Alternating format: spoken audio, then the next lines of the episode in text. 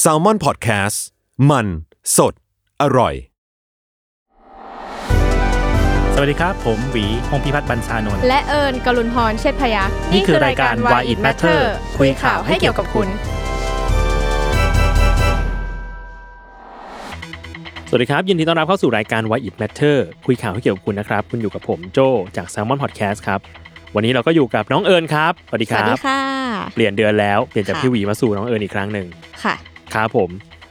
วันนี้เรามาคุยกันเรื่องอะไรดีครับเอิญก็จริง ๆ ก็แอบช้านิดนึง แต่อือหือมันก็ยังมีประเด็นที่คุยได้อยู่นะคะ เรื่องการสาดสีอ่าเป็น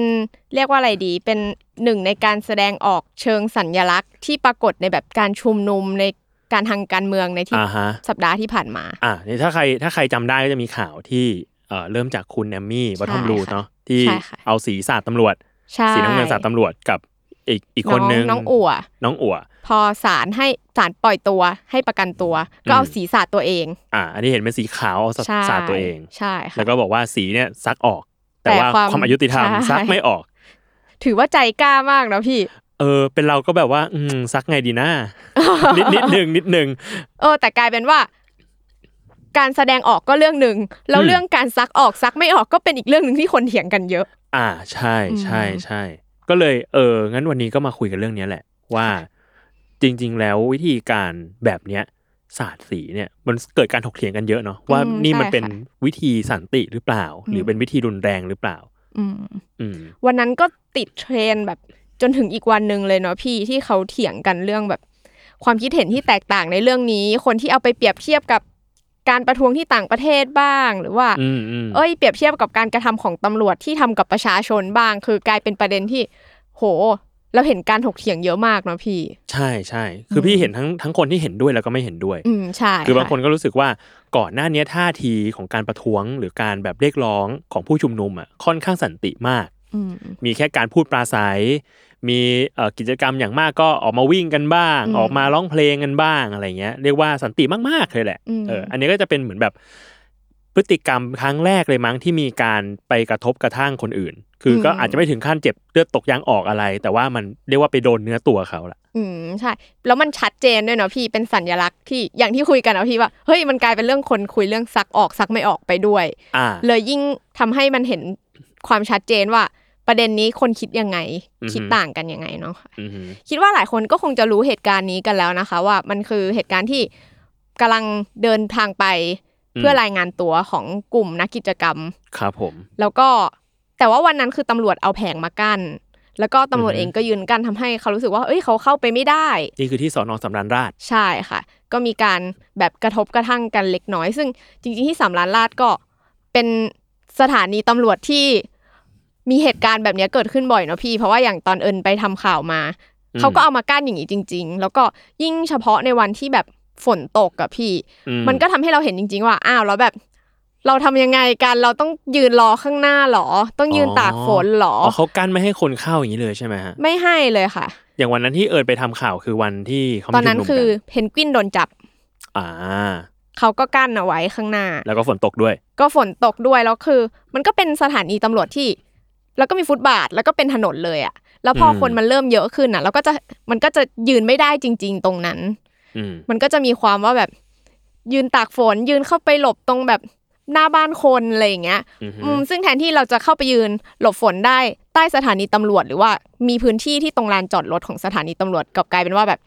ยืนกันตรงฟุตบาทออๆอย่างเงี้ยอืออืหืมอซึ่งวันนั้นก็คิดว่าภาพก็จะคล้ายๆกัน คือตำรวจเอาแผงมากัน แล้วก็อืมไม่ให้คนเข้าไป ซึ่งวันนั้นคือเขาไปเขาชุมนุมกันมาเนาะพี่เขาค้างคืนกันมาอือหือแล้วคิดว่าจำนวนคนมันก็เลยไม่ได้น้อยอะ แล้วก็อือฮึมีคนที่ทั้งต้องการเข้าไปให้กำลังใจเพื่อน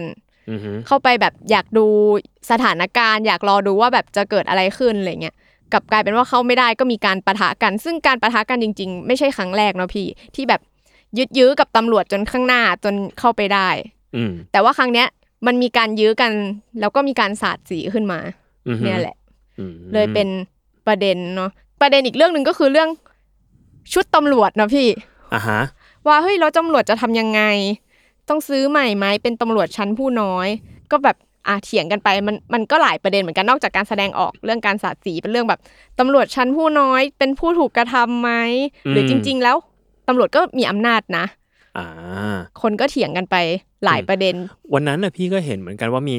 เอ่อสเตตัส จากทางฝั่งตำรวจชั้นผู้น้อยด้วยอืมเออก็พูดแนวๆเนี้ยว่าแบบให้สีมันเป็นเหมือนสัญลักษณ์ส่งไปสู่ผู้บังคับบัญชาการมอะไรแนวๆนั้น ว่าแบบเออเราก็เหมือนเป็นตำรวจชั้นผู้น้อยก็ไม่ได้มีอำนาจอะไรมากนะอืมเราก็มารับแทนอะไรเงี้ย สีมันก็ซักได้แหละอะไรก็ว่าไปมันจะเป็นเรื่องประเด็นแบบนี้ไปคือ ก็ให้เห็นว่าแม้แต่ในทางฝั่งตำรวจเอง ทางฝั่งผู้ชุมนุมเอง หรือทางฝั่งแบบคนที่เห็นเหตุการณ์เองก็ตามมันก็มีความเห็นที่หลากหลายมากๆแหละอืมอืมเอิญคิดว่า ที่คนเขาไม่เห็นด้วยอะค่ะเขาก็จะมองว่ามันเป็นการกระทำที่ชั้นผู้น้อยโดนตำรวจชั้นผู้น้อยโดน แต่ว่าเราก็จะเห็นว่าทั้งเอมมี่เองหรือว่าไผ่ดาวดินเองที่เป็นหนึ่งคนที่ไปรายงานตัวในวันนั้นครับเขาก็ใช้คำว่าแบบเขาไม่ได้ต่อสู้กับตำรวจชั้นผู้น้อยนะอืมเขาต่อสู้กับระบบ เขาต้องการให้เห็นว่าแบบมันคือเรื่องของอำนาจเรื่องของระบบเขาไม่ได้แบบไม่ได้แอคแท็กว่าเอ้ยคนนี้ชั้นผู้น้อยฉันจะสาดชั้นผู้น้อยเท่านั้นแต่ว่ามันคือการแอคแท็กที่ ไม่ได้เลือกด้วยว่าคนไหน เป็นตัวแทนของตำรวจ ใช่ค่ะ อ่า ก็คือก็สาดไปเลย อืม อย่างแอมมี่เองเขาก็ออกมาให้สัมภาษณ์ออกมาพูดเยอะเนาะพี่ ซึ่งจริง ๆ พออ่านบทสัมภาษณ์เขาอะเราก็รู้สึกว่าเห็นด้วยในบางส่วนเหมือนกันกับอืมกับการที่สาดสี เพราะเขามองว่า เออเขาออกมาร้องเพลง ออกมาชูป้ายออกมาทำอะไรอย่างเงี้ยกันแบบกี่การชุมนุมแล้วอะพี่ แล้วแบบแล้วยังไงมีใครฟังบ้างอืม เหมือนคนที่เห็นด้วยเขาก็จะมองว่าเพดานมันตันแล้วจริง ๆ ในการแสดงออกแบบ ถึงเอมมี่จะขึ้นไปร้องเพลงอีกกี่สิบเวทีก็แบบแล้วยังไงต่ออืมเขาก็มองว่าเฮ้ยมันถึงเวลาต้องขยับเพดานประมาณหนึ่งเหมือนกันในการแสดงออกอืมก็นำมาสู่การเถียงกันว่า แล้วการแสดงออกนี้มัน สันติวิธีแล้วใช่ไหมนะ หรือว่าเข้ากับอุดมการณ์ของม็อบในครั้งนี้ใช่ไหมอ่าฮะอ่าฮะถ้างั้นก็ มาสู่คำถามที่หลาย ๆ คนคงจะอยากรู้แหละว่า การสาดสีเนี่ยมันเป็นการประท้วงหรือว่าแสดงออกทางสัญลักษณ์อย่างสันติจริง ๆ หรือเปล่า อืม จริง ๆ ในวันนั้นเนาะพี่เราก็เห็นอาจารย์หลายคนที่แบบเป็นอาจารย์ด้านสันติวิธี อาจารย์รัฐศาสตร์ อาจารย์สังคมศาสตร์อะส่วนใหญ่เขาก็มองว่ามันเป็นการแสดงออกที่ค่อนข้างสากลเหมือนกัน ครับ การใช้สีในการประท้วง คือสากลต่างประเทศก็ใช้กันอยู่ใช่แล้วหลาย ๆ ที่ก็ใช้กันแล้วเขาก็มองว่า มันก็ไม่ได้มีใครบาดเจ็บ ไม่ได้มีใครโดนปะทะแบบถึงขั้นแบบบาดเจ็บอะไรเลย เขาก็มองว่าเนี่ยมันก็เป็นการแสดงออกหนึ่งที่สันติ แล้วก็เมื่อเทียบกับการกระทำของตำรวจ หรือว่าการที่ประชาชนถูกคุกคามนี่แบบนี่มันคือแค่แบบนิดเดียวเองเท่านั้น อ่ามันก็ก็มีมีคนคนที่มองเหนกันแบบนั้นที่มาแบบเปรียบเทียบกับตอนที่ไผ่ดาวดินถูกถูกทำร้าย อ่าใช่ใช่ไหมค่ะ อ๋อมีจ่านิวที่อ่าจ่าจ่านินิววถูกทำร้ายด้วยเลือดตกยางออก อ่าอ่าเออพี่จำผิดโทษทีอ่าจ่านิวถูกทำร้าย ใช่ค่ะ ถึงขั้นแบบเรียกว่าเสื้อก็คือเปื้อนเลือดเลยแหละก็มีคนมาเปรียบเทียบกันว่าเปื้อนสีกับเปื้อนเลือดอะไรอย่างเงี้ยอ่าใช่ค่ะอืมก็มีคนที่มองว่าจริง ๆ มันไม่ใช่การอย่างอาจารย์คนหนึ่งค่ะ ชื่ออาจารย์ธนาวิเป็นอาจารย์ ประจำภาควิชาประวัติศาสตร์ศิลปะที่ศิลปากรครับอาจารย์เขาก็เขียนบทความแล้วก็บอกว่าแบบเนี่ยจริง ๆ ถ้ามองดู ตั้งแต่แรกเนาะเราจะเห็นว่ามันไม่ใช่การต่อรองอำนาจที่เท่าเทียมกัน มันคือประชาชนกับตำรวจผู้มีอำนาจถึงแม้จะเป็นตำรวจชั้นผู้น้อยก็เถอะเนาะพี่อือฮึแล้วเขาก็มองว่าการสาดสีอะเหมือนที่เราคุยกันไป มันไม่ได้พุ่งเป้าไปที่ใครอืมมันคือการแบบศาสตร์ไปเลยอะศาสตร์ไปที่สัญลักษณ์ของตัวแทนอำนาจของสถาบันทางสังคมก็คือตำรวจอืมแล้วเขาก็บอกว่าการศาสตร์สีถ้าแบบคนจะมองว่าหุ้ยมันร้ายแรงมากอะเราก็ต้องกลับมาดูสิ่งที่รัฐทำกับประชาชนด้วยว่า มันเท่ากันหรือเปล่า เพราะมันไม่เท่ากันตั้งแต่อำนาจในการต่อรองตั้งแต่แรกแล้วเนาะพี่อือฮึอืมอาจารย์เขาก็มองอย่างนั้นอืมอืมจริง ๆ ที่ผ่านมามันก็ไม่ใช่ว่า เราไม่เคยมีการแบบต่อสู้อะไรแบบในเชิงนี้เหมือนกันเนาะพี่ จริง ๆ ที่ผ่านมา ก็มีเนาะแต่แค่ว่าเราอาจจะไม่คุ้นตาเพราะว่าม็อบครั้งนี้มันไม่ไม่เห็นเรายังไม่เห็น อะใช่ ม็อบครั้งนี้มันเป็นเชิงรูปแบบนำเนาะทั้งแฮมทาโร่ แฮร์รี่พอตเตอร์อ่าใช่มันดูแบบเอาครีเอทีฟนำอะใช่ มันก็เลยทำให้พอแบบมีวิธีการอะไรแบบนี้ขึ้นมาปุ๊บแบบเฮ้ย คนตกใจกันเข้าไปแบบดูแบบเฮ้ยเรามา เราอุตส่าห์แบบตั้งต้นมาดีแล้วทำให้คนตกใจไปด้วย ซึ่งจริง ๆ แล้ว หลายคนก็มองว่าแบบ ถ้าไปไปมองดูพวกการต่อสู้เพื่อประชาธิปไตยจริง ๆ อะอืมอันนี้มันเป็นแค่แบบจุดเริ่มต้นที่ธรรมดามากเลยนะ อือฮึไม่ใช่การประทะที่รุนแรงอะไรเลยด้วยซ้อืมอืม แต่จริง ๆ ก็ต้องไปเซตโทนของการของคนแกนนำหรือผู้ชุมนุมกันจริง ๆ ว่าสรุปแล้วเขาอยากได้แนวทางไหนกันแน่เนาะพี่อ่าฮะคิดว่าอันเนี้ยที่แอมมี่ทำอะก็ไม่ได้คิดว่าไม่ได้คุยกับใครมาก่อนเหมือนกันอ่าคือพี่เองไม่แน่ใจเหมือนกันครับ คือรู้สึกว่าการสาดสีมันก็อาจจะเป็นการแสดงออกแบบสันติวิธีแหละ เออ แต่ทีเนี้ยไม่แน่ใจว่ามันจำเป็นที่จะต้องทำให้มันเป็นเอกภาพขนาดนั้นหรือเปล่า กับการแบบ รูปแบบของการชุมนุม ว่าเราจะมีเพดานอยู่เท่านี้นะ เออ แล้วมันมันจะไปถึงไหนได้บ้างอะไรเงี้ยเอออืมพี่ก็อันเนี้ยเรียกว่าไม่แน่ใจ แต่ว่าก็เลยอยากรู้ว่าจริง ๆ แล้วว่านอกจากการสาดสีหรืออะไรพวกนี้แล้วอะมันยังมีวิธีอื่นๆอีกไหมคือเพดานมันอยู่ตรงไหนของการคำที่ว่าสันติวิธีอะอืมจริง ๆ สันติวิธีมัน มีวิธีเยอะมากเนาะพี่เหมือนมันจะมีหนังสือเล่มหนึ่งเหมือนกันที่มีแปลไทยออกมาเรื่องแบบวิธีตอบโต้กับเผด็จการจำชื่อหนังสือไม่ได้ค่ะ แต่ประมาณเนี้ยค่ะอะซึ่งเขามี how to เลยเหรอะประมาณแบบอ่าฮะเขาพูดแบบเออการต่อสู้กับเผด็จการวิธีการอะไรประมาณเนี้ยค่ะ แล้วก็เหมือนจะมีลิสต์อยู่ว่าวิธีการในการต่อสู้เนี่ยมันมีอะไรบ้าง ซึ่งอืมเหมือนว่ามีแบบ 200 300 ข้อเลยนะพี่อ่าแล้วอันหนึงที่เขาพูดถึงคือมันใช้คำว่าเออจำคำไม่ได้ชัดๆอะแต่ประมาณว่า paint of color อะไรอย่างเงี้ยค่ะอ่า ก็คือเหมือนตอนช่วงนั้นคนก็เอาหนังสือเล่มเนี้ยมาพูดกันเหมือนกันว่าเนี่ย อันเนี้ยมันคือวิธีหนึ่งนะ ซึ่งนอกจากการใช้สีมันก็มีก่อนหน้านี้ที่มีคนอดข้าว อะก็เป็นวิธีหนึ่งสันติวิธีหรือจะเป็นพวกแบบวิธีดื้อเพ่งที่ civil disobedience ไม่เชื่อไม่เชื่อฟังรัฐเลย เช่นแบบ เอ้ย เราเชื่อว่ารัฐจะเอาภาษีเราไปใช้ในทางที่ไม่ดีในอเมริกามันก็เคยมีคนที่แบบสมัยนู้นนะคะ นานมากแล้วเขาก็มองว่าเขา รัฐจะเอาภาษีไปใช้กับการทำสงครามอืมเขาไม่เห็นด้วยกับสงครามงั้นเขาไม่จ่ายภาษีอืมเขาก็มองว่าอันนี้เป็นวิธีดื้อเพ่งอันหนึ่งของเขาอ่ามันคือมันคืออันเดียวกับอารยะขัดขืนป่ะอืมมันก็คล้ายๆกันเนาะพี่พวกนี้มันก็เส้นบางมากเลยเนาะอ่าฮะเพราะอย่างที่อเมริกามันก็จะมีเหมือนกันตอนช่วงที่เขาประท้วงเรื่องเรื่อง racist เรื่องเหยียดสีผิวอ่าอะไรเงี้ยใช่ที่แบบค่ะ รถคันนี้ที่นั่งตรงนี้ห้ามคนผิวดำไปนั่ง ก็อืมคนผิวฉันดำก็ก็ไปนั่งก็ขึ้นไปนั่ง ไม่ทำอะไรแค่นั่งเฉยอืมๆแล้วก็ก็จะมีการแบบรุนแรงจากทางรัฐต่างๆ ซึ่งก็เอ้าก็เราไม่ได้ทำอะไรเราแค่นั่งเฉยอืมๆสิ่งนี้มันผิดมนุษยธรรมตรงไหน หรือผิดกฎหมายยังไงบ้าง บอกก็คุยกันอะไรอย่างเงี้ยก็เลยไม่แน่ใจว่า เออ อย่างเงี้ยมันก็เป็นวิธีที่โอเคก็ดูสันติแหละ แต่ว่าพี่ก็ไปอ่านสเตตัสของเอ่อคุณทนายอานนท์มั้งอืมค่ะเออที่พูดว่าแบบ เออมันก็เป็นวิธีการประท้วงสันติวิธีอย่างหนึ่ง แต่ว่าคนไทยอาจจะยังไม่ค่อยคุ้นชินเท่าไหร่ ใช่เอินว่าคนไทยก็ไม่ค่อยคุ้นชินด้วย แต่จะพูดว่าเราไม่ค่อยคุ้นชินอืมมันก็จริงแต่ถามว่าเราเคยมีวิธีการอะไรแบบนี้ไหมเรามีเนาะพี่อ่าฮะตอนกลุ่มคนเสื้อแดงครับที่พี่โจทันไหมคะที่เขาเอาเลือดไปเท อ่าทานทานทานเราว่าอันนั้นแบบโอ้โหดู อาจจะเป็นเพราะว่ายุคนั้นโซเชียลยังเข้าไม่ถึงไม่มีการถกเถียงกัยันงไม่ขนาดนี้ คิดว่าถ้าเกิดว่าเหตุการณ์นั้นน่ะเกิดในยุคเนี้ยคิดว่าจะแบบโหคนน่าจะเถียงกันยิ่งกว่าศาสตร์สีของแอมมี่อีกเนาะพี่อะก็จริง มันคือการเอาเลือดจำนวนเท่าไหร่นะหนึ่งล้านซีซี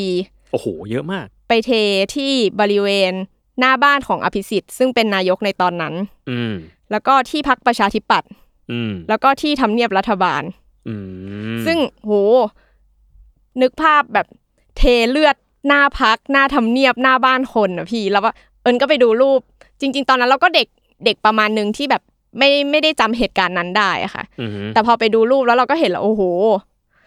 มันก็เป็นภาพที่ยิ่งกว่าศาสตร์สีของแอมมี่อีกนะเนี่ย เอาเลือดใส่ขวดแล้วเอาไปเท แล้วก็มีเรื่องของกลิ่นเรื่องของอะไรต่างๆ อีกเนาะอืด้วยความที่เป็นเลือด อืมอืมคิดว่ามัน น่าจะถกเถียงกันมากกว่าเรื่องสีที่ซักออกซักไม่ออกอีก อ่าเพราะสีมันก็แค่แบบเรียกว่าแค่สี ใช่ ซึ่งอาจจะซักออกก็ได้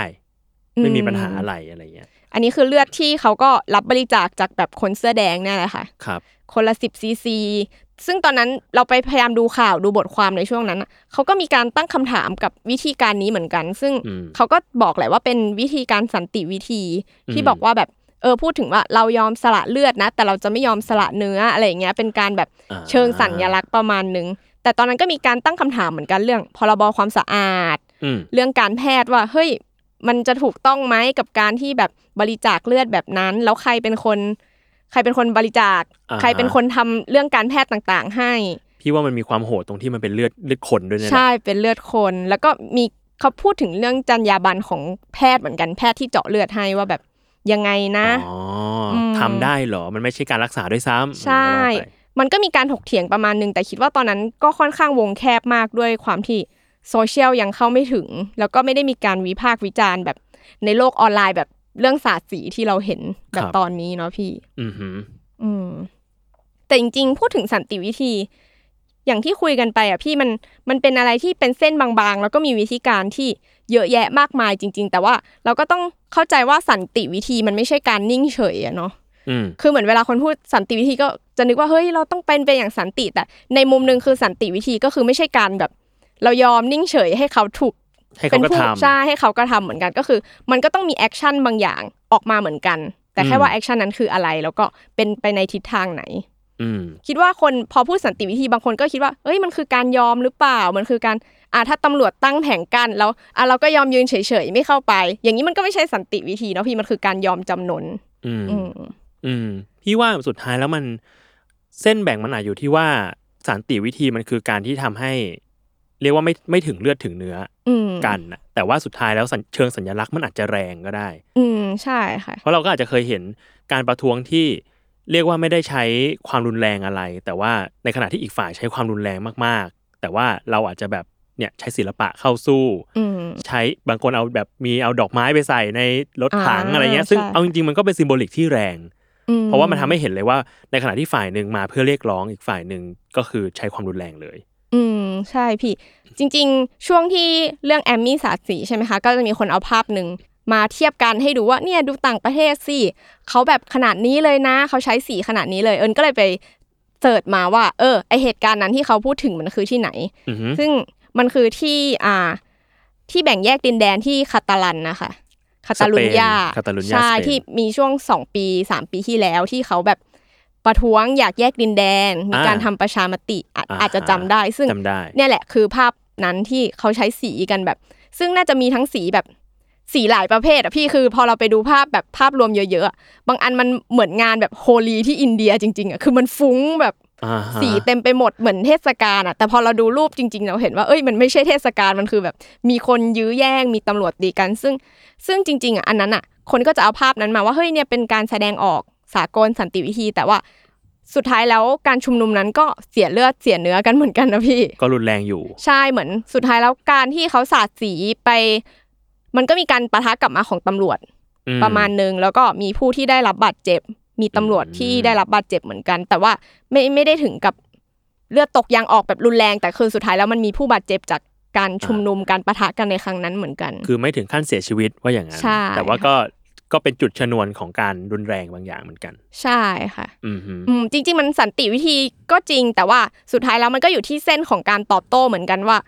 แล้วเขาแล้วฝั่งผู้มีอำนาจเขาจะตอบโต้มาเมื่อไหร่ยังไงอืมอืมแล้วอยากรู้ว่าอย่างของที่แคว้นคาตาลุญญาตอนนั้นคือเขาใช้สีในเชิงสัญญาแบบไหนบ้างอะคือแบบใช้สีของแคว้นคาตาลันในการแบบโยนใส่ตำรวจหรือว่าอะไรเงี้ยเหรอ ไม่เลยพี่สีแบบคือมีทุกสีเลยอะอ่าฮะมีแบบทุกเฉดทุกเฉดไอ้นี่เลยอ่าไม่ได้เน้นไปว่าแบบ เอ้ยสีนี้เป็นสัญลักษณ์ของอะไรก็คือเหมือนเหมือนสีก็เป็นเหมือนอาวุธหนึ่งของเขาในการตอบโต้เหมือนกัน แต่คือเขาไม่ได้ใช้อาวุธ แต่ว่าเขาใช้สีในการแบบปาใส่เทใส่อย่างเงี้ยใช่ไหมซึ่งสุดท้ายแล้วก็เหมือนโดนตำรวจใช้แบบไม้ตีกลับมาเหมือนกัน อืม อืมอืมพี่ว่าสุดท้ายแล้วเฮ้ยมันมันแอบเหมือนเชิงสัญลักษณ์ที่ทดสอบเหมือนกันว่า ฝ่ายเรียกว่าฝ่ายตรงข้าม หรือฝ่ายผู้ปกครองที่ที่ทางผู้ชุมนุมเนี่ยประท้วงอะมีเรียกว่าเล่นตามกติกาแค่ไหนอื มมีมีคุณธรรมแค่ไหนเหมือนกันนะ เพราะว่าถ้าในขณะที่ผู้ชุมนุมอะชุมนุมอย่างสันติ ชุมนุมโดยที่ไม่ได้มีการทำร้ายอะไรเจ้าหน้าที่เลย แต่ว่าทางเจ้าหน้าที่อะเริ่มเป็นฝ่ายใช้ความรุนแรงก่อนอืมเออ มันก็เป็นเชิงสัญญาได้เหมือนกันว่า เอ้ย การปกครองที่เนี่ยมันมีปัญหาอะไรบางอย่างหรือเปล่าอืมถึงไม่สามารถที่จะมาเจราจากับเราอย่างสันติได้อืมปกติแล้วถ้าไปดูสถิติเนาะพี่จริง ๆ แล้วการแบบชุมนุมโดยสันติวิธีอะ ก็มีคนทำวิจัยมา ก็จะเห็นว่าการชุมนุมด้วยสันติวิธีอะมันมีโอกาสที่จะชนะมากกว่าการเริ่มใช้ความรุนแรงอือฮึถึงแบบเยอะกว่าเท่าหนึ่งเลยด้วยซ้ำอืมแต่สุดท้ายแล้วมันก็ต้องกลับมาถกเถียงกันอีกว่า เอ้ยแล้วสันติวิธี เส้นมันคือตรงไหน เราจะใช้แค่ไหน เชิงสัญญลักษณ์หรือเปล่า เหมือนอย่างที่พี่โจบอกแบบอะให้ดอกไม้ให้อะไร ในต่างประเทศก็มีการใช้สีเยอะมากที่แบบ ไม่ได้ไปสาดใส่คนอื่นอะพี่ครับอย่างที่เราคุยกันคือเป็นสาดใส่ตำรวจสาดใส่เจ้าหน้าที่อือฮึแต่ก็มีแบบมีสาดใส่โลงศพก็มีเป็นสัญลักษณ์แบบอืมของโลงศพนี่คือเป็นที่ที่ไต้หวันค่ะครับ เป็นแบบว่าเขาไปสาดใส่หลุมศพของอ่าเจียงไคเชกค่ะอ่าเหรพออเขามองว่าแบบคือมันจะมีช่วงการปกครองของเจียงไคเชกที่ใช้แบบกฎอายการศึก แล้วก็เป็นยุคแบบ จับผู้คุมขังมีคนประหารชีวิต คนโดนประหารชีวิตเยอะมาก แล้วเขาก็เลยมองว่าแบบเอ้ยเจียงไคเชกสมัยนั้นมันเป็นแบบเผด็จการอะอะพอมาถึงยุคนี้เขาก็มองว่าแบบเฮ้ยมันคือมรดกของเผด็จการอ่าทำไมเราต้องมีรูปปั้นเพื่อที่จะบูชาเผด็จการด้วย ใช่ก็เลยแบบเอาสีไปสาดใส่โลงศพเจียงไคเชกแล้วก็บอกว่าแบบตราบใดที่ไต้หวันยังไม่แบบเลิกเทิดทูนอะ ก็จะแบบก็จะทำแบบนี้ไปเรื่อยๆอ๋อก็เป็นสัญลักษณ์อย่างหนึ่งหรือว่าอย่างล่าสุดของ Black Lives Matter อะค่ะอ่า ที่อเมริกา เขาใช้การเอาสีแดงพี่ไปสาดที่พื้นอืมแล้วแบบเขาพูดว่าเนี่ยแบบคือเลือดของประชาชนที่แบบหลั่งบนถนนอ่าซึ่งเขาก็พูดเหมือนอย่างแอมมี่นะพี่เขาใช้คำว่าแบบเนี่ยมันคืออาร์ตอืมันคือศิลปะครับ อืม เป็นแบบไม่ได้สาดใส่คนแต่สาดใส่อะไรเพื่อแบบเรียกร้องอะไรบางอย่างแทนเหมือนกัน ก็เป็นวิธีการหนึ่ง อืมอืมอืมเหมือนช่วง Black Lives Matter เนี่ยมั้งที่ ก็มีการเอ่อเอาสีไปทารูปปั้นแบบอ่าใช่โคค่ะลัมบัสอะไรอ่าต่ใช่างๆนาใช่นาอะไรเงี้ยค่ะซึ่งจริง ๆ มันก็มีทั้งคนที่เห็นด้วย คือเฮ้ยเราก็ควรจะเรียกว่าเลิกเทิดทูนโคลัมบัสสักทีอะไรเงี้ยเพราะว่าพอไปดูในประวัติศาสตร์แล้วโคลัมบัสเองก็แม้จะเป็นคนค้นพบทวีปอเมริกา แต่มันก็คือมุมมองของคนยุโรปของคนขาว แต่ว่าในฐานะคนพื้นเมืองที่อยู่อยู่แล้วอะเขาไปโดนทำร้ายเออโดนเขาไปละเมิดอืมสิทธิอะไรหรือเปล่า เราควรจะเลิกเทิดทูนเขาหรือเปล่าอะไรเงี้ยแต่มันก็มีกระแสหนึ่งเหมือนกันว่า มันก็เป็นการทำลายศิลปะบางอย่างด้วยเพราะว่ารูปปั้นพวกนี้มันก็เป็นศิลปะอ่าใช่ค่ะอะไรอย่างเงี้ย ก็พี่ว่ามันก็ต้องถกเถียงกันต่อไปแหละ อืมจริง ๆ นึกภาพว่าสมมติว่าประเทศไทยอะเราไม่ทำขนาดที่แอมมี่ทำเนาะพี่ ไม่อืมสาดใส่ตำรวจ แต่เราไปสาดใส่อะไรบางอย่างอะเอิญคิดว่ามันก็ก็มีการถกเถียงกันอยู่ดี สมมุติศาสตร์ใส่อนุสาวรีย์ประชาธิปไตยอะไรเงี้ยอืมหรือรูปปั้นอะไรสักอย่างอะมันก็อือฮึจะมีคนที่รู้สึกว่าการกระทำนี้มันก้าวร้าวอยู่ดีอืมคือ เรียกว่าเส้นของประเทศไทยมันอาจจะแบบมีเรื่องขนบเรื่องวัฒนธรรมประเพณีมีคนที่แบบมองเรื่องพวกนี้ แบบเทิดทูนเรื่องพวกนี้อ่าฮะทำให้แบบไม่ว่าการแสดงออกจะเป็นแบบไหน มันก็สุดท้ายมันก็จะมีคนสองฝั่งที่ถกเถียงกันอยู่ดีเนาะพี่อืมฮึอืมอืมพี่อะรู้สึกว่าสุดท้ายการชุมนุมแล้วมันคือการที่เราอยากให้อีกฝ่ายหนึ่งอะได้ยินเสียงของเรา อืมเรามีข้อเรียกร้องบางอย่าง เพื่อที่จะให้ฝ่ายผู้ปกครอง ฝ่ายรัฐบาล ที่ที่เรารู้สึกว่าเขาทำอะไรบางอย่างไม่ถูกต้องอยู่เนี่ยเขาได้ยินเสียงของเรา แล้วก็รับสิ่งเนี้ยเป็นฟีดแบ็กไปเพื่อเปลี่ยนแปลงอะไรบางอย่างอืมเออ พี่เองอะ พี่พี่มีลูกอายุสองขวบ พี่อะรู้สึกว่าเด็กอะมีเหตุผลนะแต่เมื่อไหร่ก็ตามที่เราเริ่มไม่ฟังเขา เช่นเราอาจจะแบบติดงานอยู่เราอาจจะเล่นมือถืออยู่หรือเราทำอะไรสักอย่างอยู่แหละ เขาจะเริ่มพูดเสียงดังขึ้นเรื่อยๆอืมเพื่อที่จะเรียกร้องให้เราสนใจเขา ซึ่งพี่ว่านี่เป็น เอ่อธรรมชาติของมนุษย์นะ ที่เราต้องการให้คนอะสนใจเสียงของเรา อืมใช่ค่และตราบใดที่ฝ่ายที่เราต้องการให้เขาสนใจ เขาไม่สนใจเสียงของเราอะ เราจะตะโกนดังขึ้นเรื่อยอืมๆเราจะดื้อขึ้นเรื่อยๆ เราจะรุนแรงขึ้นเรื่อยๆ มันเป็นธรรมชาติมนุษย์แหละอืมเพราะฉะนั้นแล้วก็ต้องกลับไปดูว่า ทางฝ่ายที่รับข้อเสนออะฝ่ายที่รับฟังอะ รับฟังจริง ๆ แล้วหรือยังอืมได้ลงมาพูดกัน อย่างสันติวิธีจริง ๆ แล้วหรือยัง เพราะว่าฝ่ายที่เรียกร้องสุดท้ายแล้วอะเขามีสิ่งที่ต้องการอยู่ แล้วมันสามารถประนีประนอมได้หรือพูดคุยกันได้ เพียงแต่คุณอะ ลงมาพูดคุยกันหรือยังมากกว่าอืมพี่มองแบบนั้นนะจริง ๆ มันก็ใช่ใช่แหละพี่ เพราะว่าเราก็เห็นที่แอมมี่เขาก็พูดเองว่าแบบ เนี่ยเขาไปมากี่งานสุดท้ายแล้วเขาเห็นเลยว่ามันไม่มีการเปลี่ยนแปลงสุดท้ายอีกฝั่งหนึ่งก็ไม่รับฟัง หรือว่าตัวพวกประชาชนปลดแอกเอง หรือกลุ่มม็อบต่าง ๆเขาก็ใช้คำว่า เออ หลังจากจบ การชุมนุมครั้งนี้ ถ้าเรานัดชุมนุมต่อไป เราจะมีการยกระดับการชุมนุม ในเชิงการเมืองมันก็มีคำแบบเนี้ยแบบที่เขาต้องพูดขึ้นมาให้เห็นว่าแบบถ้ายังไม่ฟังเราอะ เราจะทำอะไรมากกว่านี้เหมือนกัน อืม เพราะฉะนั้นพี่เลยรู้สึกว่ามันฟังดูเหมือนไก่กับไข่อะไรเกิดก่อนกันอะเออ เราจะยกระดับไปถึงขั้นรุนแรงพอที่เขาจะรับฟังอืมเออ หรือว่าอีกฝ่ายหนึ่งจะรับฟังก่อน จะปรับตัวก่อนเหมือนกัน ซึ่งเอาเข้าจริงนะ อย่าง โอเทียบกับเทียบกับครอบครัวอะพี่พูดถึงลูกมาแล้ว เทียบกับครอบครัวก่อนเลย คือในฐานะที่ลูกอายุลูกอายุสองขวบอะแล้วเขามีความต้องการของเขาบางอย่าง พี่เองเป็นผู้ใหญ่ พี่เองเป็นพ่ออย่างเงี้ยคือพี่เองก็อาจจะไม่ได้แบบเป็นผู้ใหญ่ผู้ใหญ่อะไรขนาดนั้นอืมก็อายุสามสิบกว่าอะไรเงี้ยเออแต่ว่าด้วยสถานะแล้วเราเป็นผู้ปกครองเขา เราต้องรับฟังความต้องการเขาบางอย่างหรือเปล่าอืมเออ รับไม่รับเป็นอีกเรื่องหนึ่งปรับไม่ปรับเป็นอีกเรื่องหนึ่งแต่ว่ามันควรจะเริ่มจากการรับฟังก่อนหรือเปล่าอืม ไม่งั้นแล้วเราเองก็ไม่สามารถที่จะรู้ได้ว่าอะไรคือปัญหา อืม ไม่งั้นเราก็เดินต่อไปไม่ได้ เราก็จะอยู่อยู่ที่เดิมตรงที่ว่าเราไม่คุยกันอืมแล้วก็ไม่รู้ว่าแบบอะไรวะคือปัญหา อืมอืมแต่สำหรับแบบปรากฏการณ์การเมืองการชุมนุมที่เกิดขึ้นเนาะพี่มันก็ดูเป็นคำถามใหญ่ที่เขาต้องไปแบบคุยกันเหมือนกันว่าทิศทางต่อไปแล้วอะ เขาจะยกระดับก็จริง แต่ว่าทิศทางจะเป็นไปแบบไหนอืมเพราะว่าเขาก็ด้วยความที่แบบตั้งแต่เริ่มต้นมาเนาะพี่มันใช้ความสร้างสรรค์อืมใช้ความว่าเฮ้ยเราจะไม่กลับไปเป็นการเมืองแบบเดิม เราจะไม่ใช้วิธีแบบเดิม ก็คิดว่าเป็นโจทย์ใหญ่ของเขาเหมือนกันว่า ถ้าต้องยกระดับขึ้นมาจริง ๆ เพื่อให้ฟังเสียงอะ เพื่อให้มีคนฟังเสียงเขาจะใช้วิธีไหน จะทำแบบไหน แล้วจะแบบก้าวข้ามความรุนแรง ไม่ใช้ความรุนแรงได้จริงๆไหมเนาะพี่อืมก็เป็นโจทย์ที่แบบ อืม คิดว่าต้องเป็นการถกเถียงกันอีกประมาณหนึ่งพี่ว่าเป็นโจทย์ของทางฝั่งฝั่งรัฐบาลเลยอืมว่าสุดท้ายแล้วเรื่องเนี้ยมันจะยกระดับไปสู่ความรุนแรงหรือเปล่า อืมแล้วจริงๆ มันก็เป็นความรับผิดชอบของฝั่งที่ควรจะต้องรับฟังด้วยอืมเอใช่อเพราะว่าถ้าถ้าคุณบอกว่าคุณมาด้วย การมีสิทธิ์มีเสียงตามการเลือกตั้งเนี่ยคุณก็ควรจะรับฟังประชาชนว่าเขาต้องการอะไร อืมอืมงานนี้ก็จับตาดูกันต่อไป เดี๋ยว น่าจะมียังมีการชุมนุมให้เราติดตามอีกเรื่อยๆเนาะพี่ อืมไม่รู้เลยว่าจะแบบไปถึงเมื่อไหร่ด้วยตอนนี้แล้วชุมนุมยุคนี้สนุกมากเลย พี่ดูนะอ่าพี่ดูทางโซเชียลแล้วแบบเออ create กันดีอะอะไรเงี้ยมีอันหนึ่งที่เอิญแบบรอมากพี่คือวันเสาร์นี้ของครับน้องๆนักเรียนอ่าฮะกลุ่มนักเรียนเลวเราอ่ารู้สึกว่าแบบ กลุ่มนี้เป็นกลุ่มที่น่าจับตามองมาก แล้วก็การชุมนุมของเขาล่าสุดที่เขาไปผูกโบขาวอะพี่อืมแบบสร้างสรรค์มากที่เขาไล่รัฐมนตรีไปต่อแถวอะอ่าเห็นแล้วเรารู้สึกว่าน้องๆฉลาดมากแล้วเราก็แบบติดตามการชุมนุมของกลุ่มนี้มากพี่พี่ชอบที่มีเดินหนีแล้วก็เปิดเพลงชาติอัดอ่ารู้สึกใช่รู้สึกว่าเออเด็กมันครีเอทอะแล้วเด็กมันหัวไวมาก อืมจริง ๆ ที่พี่โจพูดถึงกระบวนการรับฟังเนี่ย เราก็เลยรู้สึกว่าเรารอคอยม็อบ วันเสาร์นี้มากเพราะว่าเขาจะมีขึ้นโต้วาทีกับรัฐมนตรีกระทรวงศึกษาเลยอ่าน่าซึ่งสนใจอะก็เห็นแล้วว่าอะรัฐมนตรีกระทรวงศึกษาจะมาคุยกับเด็ก ๆ จะมายอมฟังอืมเดี๋ยวเราจะดู step แรกกันเนี่ยว่า การฟังของเขาหรือการตอบโต้ของเขาเนี่ย มันจะเป็นไปในทิศทางไหนแบบเขาจะฟังเด็ก ๆ จริงหรือเปล่านะ อืมอืมอืมโอเคงั้นก็เดี๋ยวเริ่มจากวันเสาร์นี้ก่อนวันเสาร์นี้ว่าจะค่ะเป็นยังไงต่อไป แล้วก็แล้วก็ไปดูว่าหลังจากเนี้ย